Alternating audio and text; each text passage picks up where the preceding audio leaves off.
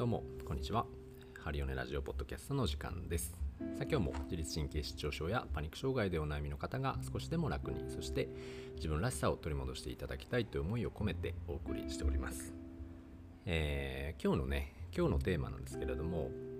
この間ねえっ、ー、とインスタで、えーと、DM を一見いただきましてでまあ何て言うんですかね。その、まあ、パニックとか自律神経を整えるためにでその治療院に行きたいんだけれどもその選ぶ基準とかなんかこどういうところがいいよみたいなねものっていうのはあのありますかっていう話をねいただいて、うん、なのでなんかこうまあでたくさんあってでいっぱいあるからうーんちょっとこうどこをねどうやって選んでいいのか分かんないみたいな話のご相談をいただいて、うん、でまあそれにね、えー、お答えさせていただいたんですけどまあ言われてみれば、まあ、確かにねもう確かにその街中を歩けば、まあ、整骨院だ整体だ病院だうん鍼灸だなんですかねあとカイロとかあとはまあボディケアリラクゼーションえー、あとアロマ、まあ、とかね、エステとか、まあ、いろいろ、いろいろありますよね。で、あ、そんな中でね、ま、僕が、まあ、治療院をやってって思うことでもあるし、その、まあ、いろんなね、治療家さんとかとあの会ってお話しして、で、まあ、話してるのを聞いたりとかする中で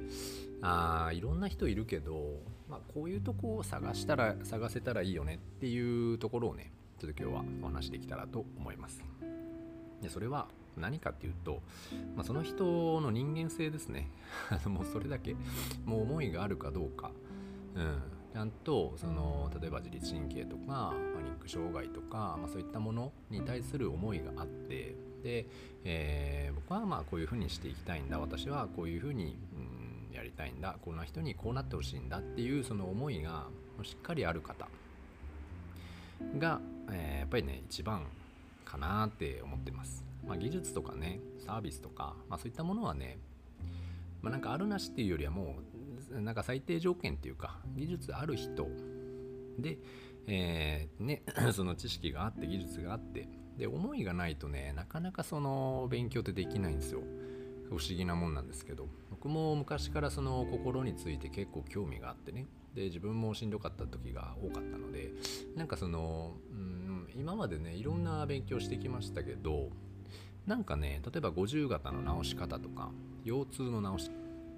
んていうんですかね。うん。ね頭痛の治し方とか内臓の治し方とか、まあ、いろんな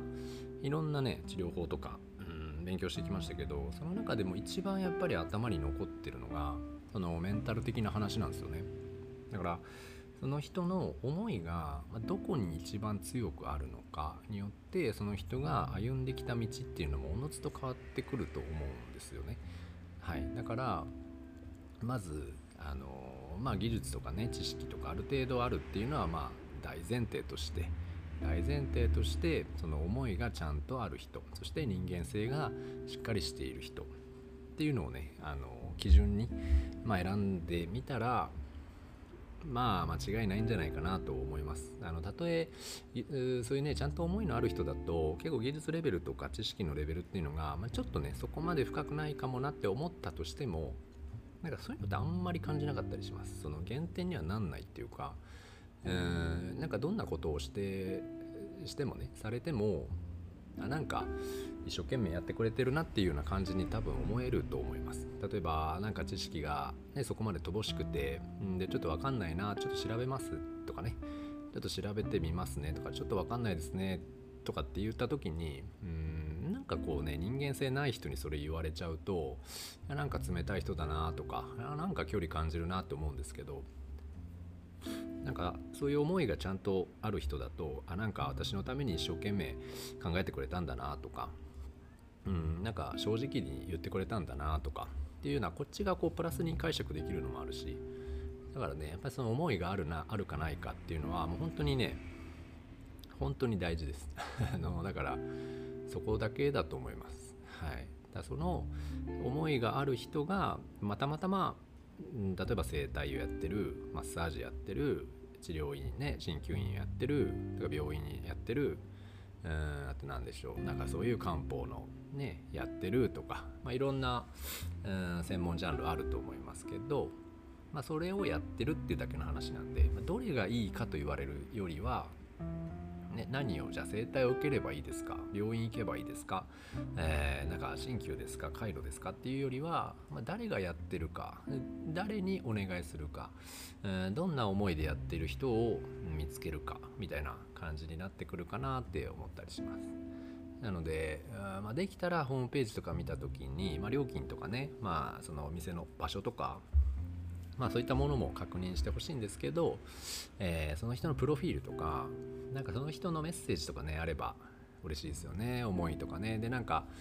例えば YouTube やってるとか、インスタやってるとか、Twitter やってるとか、ね、いろいろ Facebook やってるとか、うん、何かしらやブログ書いてるとかね、何かしらやってるものがあれば、うん、そこをちょっと見覗いてみてで、なんかそういうなんか情報というよりはその情報のなんかこう合間に見えるその人の人間性というか人柄というかなんかそのうん今やってることに対しての思いとかねそういったものをねちょっと、まあ、見れたらいいなって思うしで気になる人がいればねちょっと覗きに行ってほしいな治療を体験しに行ってほしいなって思ったりします。でそういう方もね意外となんか会ってみたらあれっていうねかなその人もいるし、うん、まあいろんな人いるんですけどもうそれはもうなんか当たり外れっていうかもあったりするし、ね、こっちのこの思い込みもあったりしますしね。この人だとこの人は絶対いい人だってこう思い込んでいったら別にその相手普通に対応してるだけでも何なのこの人ってなる場合もあるし。なのでまあ向こうがね全部悪いとかいいとかではなくこっちの問題もねなんかその先入観とかもあったりするんで、まあ、なかなかこう一概には言えないんですけどまずはねその思いがあるかどうかっていうのをちょっと意識してみてはいかがでしょうか。ね。まあ何まあでも本当にあとはもうね何されてるかっていうのはもう何でもいいと思いますよ。うん、僕は鍼灸師ですけどなんか整体とかも好きだしマッサージ受けるのも好きだしなんかオイルとかでされるのも好きだしあとなんかうんなんでしょうねあと岩盤浴とか温泉とか行くのも好きだしだそういうのをこう例えば 自分のうんを本当に大事に思ってくれてる友人とかと行くとかね。家族と行くとか、まあ、そういったものでもかなり、えー、ケアになると思うし。って感じですかね。でその人間性ってやっぱなかなかね育たないもんなんですよ。その人の生き様が出たりするし、えー、だからなかなかここはね嘘がつけない場所だし、えー、最大のこの差別化になってるポイントだったりするので。で別になんかその例えば自律神経とかメンタルとかその心とかそういったものにその思い入れなくてもねその人が なんか頭痛にはすごい思い入れがあるとか腰痛にはすごい思い入れがあるとかいろいろあると思うので、うん、なんかねで意外とその知らないだけの可能性もあってなんかそういう人が例えばうんでしょう、まあ、自律神経の人をね何人も見ていってで、えー、なんかその思いとかをね辛さとか思いとかを聞いてるとだんだんそこに思いが乗ってきてああこういうので、えー、なんか手助けできたらいいなって思うようになってくる人もいるしなんかね、まあ、一つのことに対して何か熱心に思いを持って癒されている方っていうのはあ間違いなく当たりじゃないかなと思うのでなのでまあ今今ね今自律神経とかうんパニックとか、まあ、そういったものにちょっと理解がなくてもね他のことに熱心に集中されている方とかに関してはね同じようにうん思いを向けてくれる可能性っていうのは結構あるのでまあそこはねなんか辛抱強く通ってみてもいいのかなと思うし自分の思いっていうのをどんどん伝えていくっていうのもいいのかなって思ったりもします。はい